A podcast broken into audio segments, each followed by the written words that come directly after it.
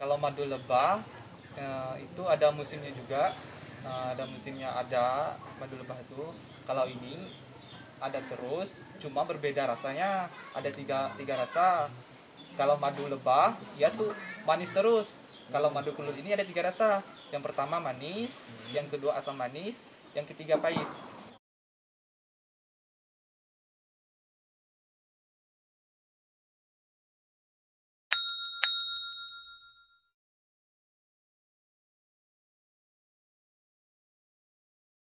Assalamualaikum warahmatullahi wabarakatuh. Para sahabat Laman Inspirasi Jumpa lagi di podcast Laman Inspirasi. Tempat berkumpulnya orang-orang yang menginspirasi di Kabupaten Melawi Apabila Anda mencari inspirasi Anda tepat berada di podcast Laman Inspirasi. Nah, Hari ini backgroundnya Kelihatan ya di kamera ya. Backgroundnya sangat menarik. Mungkin bagi masyarakat, bagi penonton yang tidak tahu ini apa Nanti saya kasih tahu ini apa Kan sekarang yang udah tahu diam saja dulu, nggak usah dikasih tahu yang belum tahu. Hari ini saya sedang bersama Bang Bahtiar. Bahtiar. Hmm. Bang Bahtiar ini pelaku Bang ya, salah Pelaku pelaku usaha madu kelulut. madu kelulut. Nah, apa itu madu kelulut? Eh, bedanya apa dengan dengan dengan madu madu biasa, madu terus madu hutan atau madu apalah itu. Di budidaya. Nah itu banyak lah nanti kita akan ngobrol-ngobrol eh, jauh tentang itu. Nah sebelum kita jauh ngobrol tentang itu kita akan ngobrolin dulu eh, tentang kelulut madu sebaju. Maksudnya kelulut madu sebaju ini kan bisa dikatakan pionir ya untuk di Kabupaten Melawi dikatakan pionir eh, sentra apa pengrajin apa? Pengrajin, penggiat. ah penggiat madu kelulut gitu di Kabupaten Melawi kayaknya yang yang awal itu adalah di sini setahu saya ya. Ah, riset pribadi saya nih setahu saya baru baru baru di di di sini nih yang saya belum tahu tempat-tempat yang lain. Mungkin karena akses informasi saya karena riset saya yang kurang mendalam juga eh, yang lebih apa tempat lain sekarang memang banyak bermunculan cuman kayaknya yang awal di sini. Nah itu gimana ceritanya eh, kok sebaju tiba-tiba menjadi sentra apa apa pembudidaya madu kelulut nih Ya, pertama-tama kita kemarin tuh kan dari 2018 Hmm. kita ada dari pelatihan dari KPH, eh, dari Suara Institute juga. Cuma ada, tahun 2018 kemarin tuh belum kita kita lakukan benar-benar. Hmm. Setelah itu kita latihan ikut pelatihan 2018 itu belum kita lakukan benar-benar. Kemudian ada latihan ke- pelatihan kedua lagi pada tahun 2019 eh, awal awal 2019 belum juga kita pelatihan kedua belum kita juga berhasil. Hmm.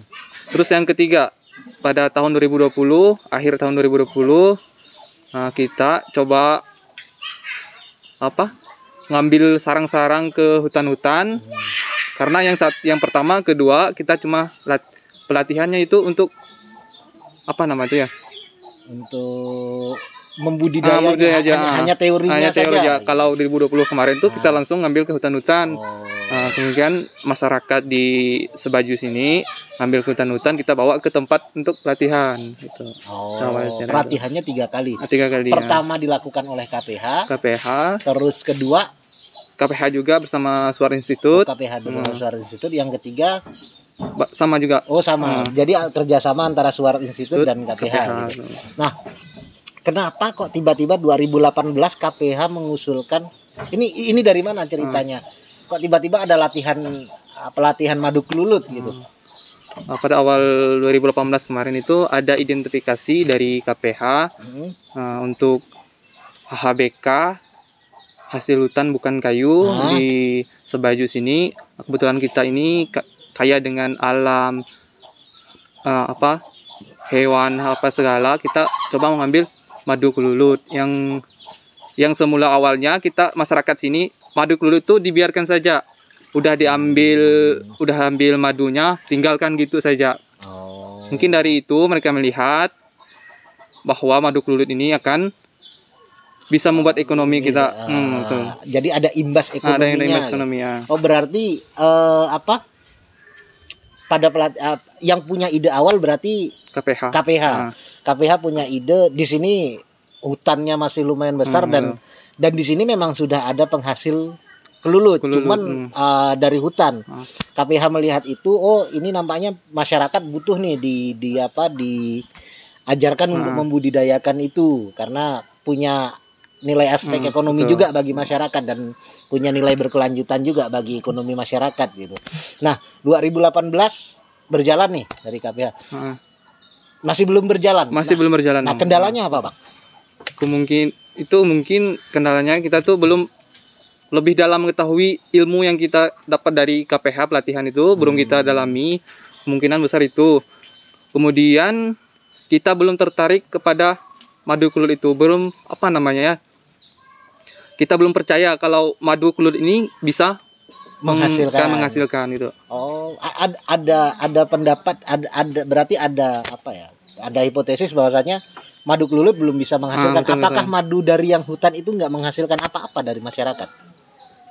kemudian kalau madu hutan Madu kelulut yang Ah, dari madu- hutan kan sudah ah, bisa diambil. iya. Itu beri dampak yang berarti nggak bagi masyarakat ya? karena sebelum kita tahu sebelum kita pelatihan Hmm. madu kelulut ini kita ambil dari hutan habis kita itu untuk keperluan saja untuk keperluan kita oh, hmm, hanya untuk dikonsumsi hanya dikonsumsi. jadi udah diambil sarangnya madunya kita tinggalkan saja tidak diambil itu Oh, Induknya itu. Berarti belum masyarakat belum belum Ah, belum, belum tahu. belum tahu belum tahu madu ya. bisa bisa Ah. bisa dikonsumsi, Mesti- tapi belum belum pernah melakukan itu untuk untuk hmm, dijual belum melakukan apa. budidaya itu belum melakukan budidaya. Nah, 2018 gagal karena karena ada eh, pandangan seperti itu pandangan dari itu masyarakat semua. karena ah nggak ada uangnya kayaknya Betul, madu kelulut gitu dan pasarnya juga kayaknya nggak ada. Ah, betul gitu. Bisa di- bisa diartikan seperti itu. 2018 latihan pertama, latihan kedua 2000 2019 2019 itu Suara Institute sudah Suara sudah bergabung Bergabung. dan itu masih masih belum juga bah masih kita- belum. Nah kendalanya apa nih kan udah ada latihan Ah. pertama, udah ada latihan kedua. Kendala latihan kedua masih belum meyakinkan hati masyarakat itu apa? itu karena kita kita cari sarang ke hutan-hutan sana kan Hmm.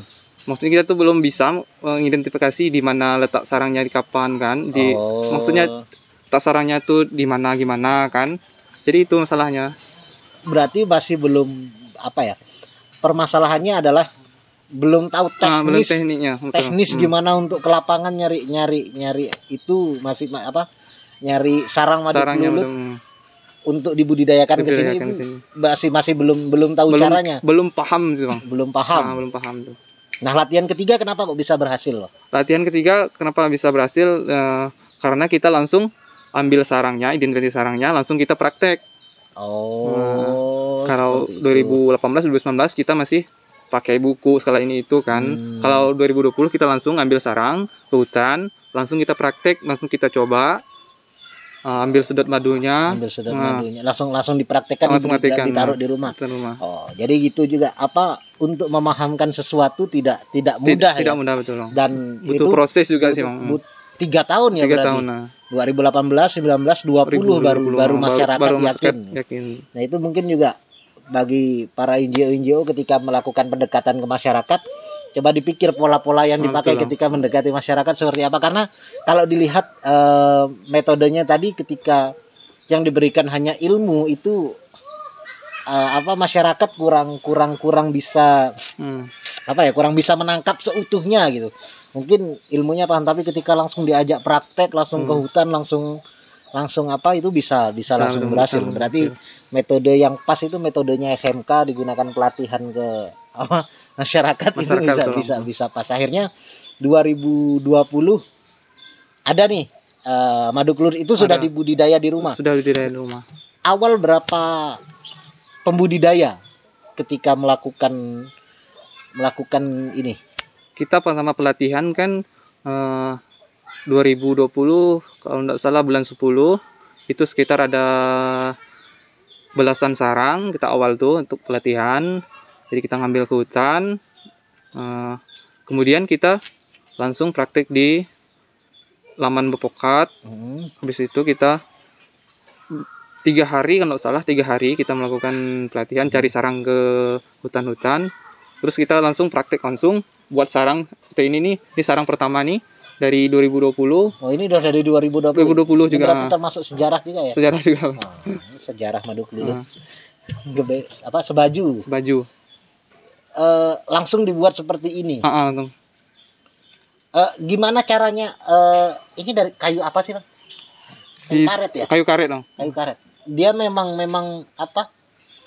eh dari hutan memang sudah bolong seperti Ah, ini. sudah bolong seperti ini dan kebanyakan kebanyakan sarangnya itu di pohon karet akasia dan pohon pinus Oh. tapi kemungkin yang paling banyak sih pohon karet yang itu pohon Yang- karet alam yang sudah besar yang bolong dalamnya itu ah, biasa sembunyi sembunyi gitu. Kalau kalau ininya udah buatan bang ya? Oh, itu udah sendirinya bang kan Oh, kita buat ah, itu ah, udah udah Ah. mereka sendiri yang ah, buat. terkecuali kita apa ngubah sarangnya ini ambil bikin kotak Oh. baru kita ubah itu. heeh. Hmm. Berarti untuk misalnya nih ada ada masyarakat lain di luar sana yang Ah. yang misalnya nonton video ini pengen pengen budidaya ini cari aja ke hutan ah. apa cari madu apa pohon yang sudah ada jadi jadi Iya, sarang ah, jadi udah- sarangnya udah, udah jadi sarangnya. Hmm. Nah ini per- pertanyaan saya pohonnya ketika diambil udah hidup atau masih hidup atau sudah mati? itu biasanya masih hidup setengah-setengah bang Oh, berarti dia di antara hidup segan Ah, dan dia tak mau mau, gitu ya. Iya iya iya. Berarti ini di di di dipotong dipotong, ah pakai senso kita dipotong langsung. di- Nah, kira-kira dalam satu batang ini bisa berapa sarang nanti jadinya? kalau ini kan pertama nih Ah, berarti masih satu sarang nih ah. kalau ada koloninya baru naik ke atas baru kita bisa pindah Oh, gitu. Berarti ini nanti bisa bisa apa? Bisa jadi berapa? Ah. Satu pohon itu bisa jadi beberapa sarang nanti. betul bang kalau kalau kalau nggak salah kemarin tuh satu tahun tuh bisa jadi satu sarang lagi Oh. Hmm, jadi anaknya kalau mungkin kalau induknya besar sarangnya besar Mm, jadi bis- udah bisa udah bisa dipindah koloninya satu tahun.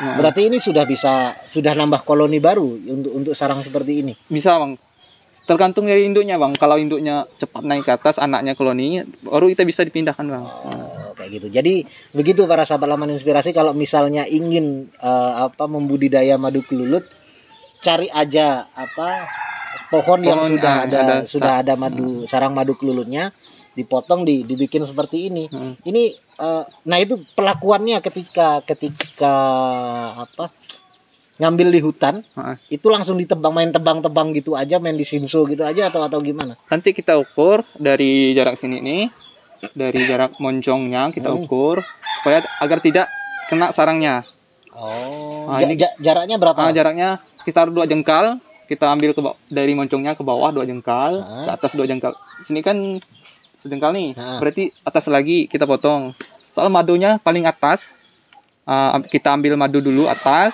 kita sedot dulu madunya kan terus yang setengah sini ada koloninya terus pas tipak lah di koloninya kita buat topping sarang itu Oh, gitu. Berat berarti ini di atas ini jadi tempat madu nanti. Ah, tempat madu- di- madu madunya yang- di, ah. madunya di atas. tempat topping ini ganti yang madu yang kita potong tadi tuh yang pas di pohonnya itu kan ada bolong tuh sarang Ah, tuh ah. itu yang kita potong supaya dia agar naik ke topping itu kalau tidak dipotong dia sarang di situ terus di dalam apa namanya Di kayu dalam kayu Ah. terus. Oh, ini berarti ininya bo- bolong nih Bang ya. ah bolong bolong ah. Dan di atasnya harus ditutup dengan plastik dengan plastik Agar- atau, atau biar enggak Enggak. biar enggak tambah naik ke atas dia biar betul. dia Hmm. mengumpul di di, Di atas, topping ah. ah. Atas ini namanya topping. topping Jadi bukan topping kue ya, ini topping madu kelulut. Eh, dan madu kelulut ini enggak enggak enggak nyengat ya para apa sahabat laman inspirasi. Jadi saya enggak enggak enggak perlu takut Ah. dengan dengan dengan sedekat ini karena saya pernah dulu ketika masih kecil ke apa ke tempat budidaya madu madu madu lebah biasa itu udah suaranya ngomong dia terbang ke mana-mana dan dan apa sempat kesengat juga. Akhirnya bikin bikin trauma. Nah ini untungnya tidak tidak tidak menyengat. Jadi nggak nggak ada rasa khawatir apa apa gitu. Eh ini kan bentuknya adalah dari pohon nah misalnya pohon. dibikin buatan gitu bisa nggak bisa Ah, kemarin kan ada uji coba ah, kita dari kawan kita dari desa Liang desa Liang Hmm. kalau untuk tambahan uh, dia bisa tempel ke sarang gini misalnya sarang tempel di sini kita Ah.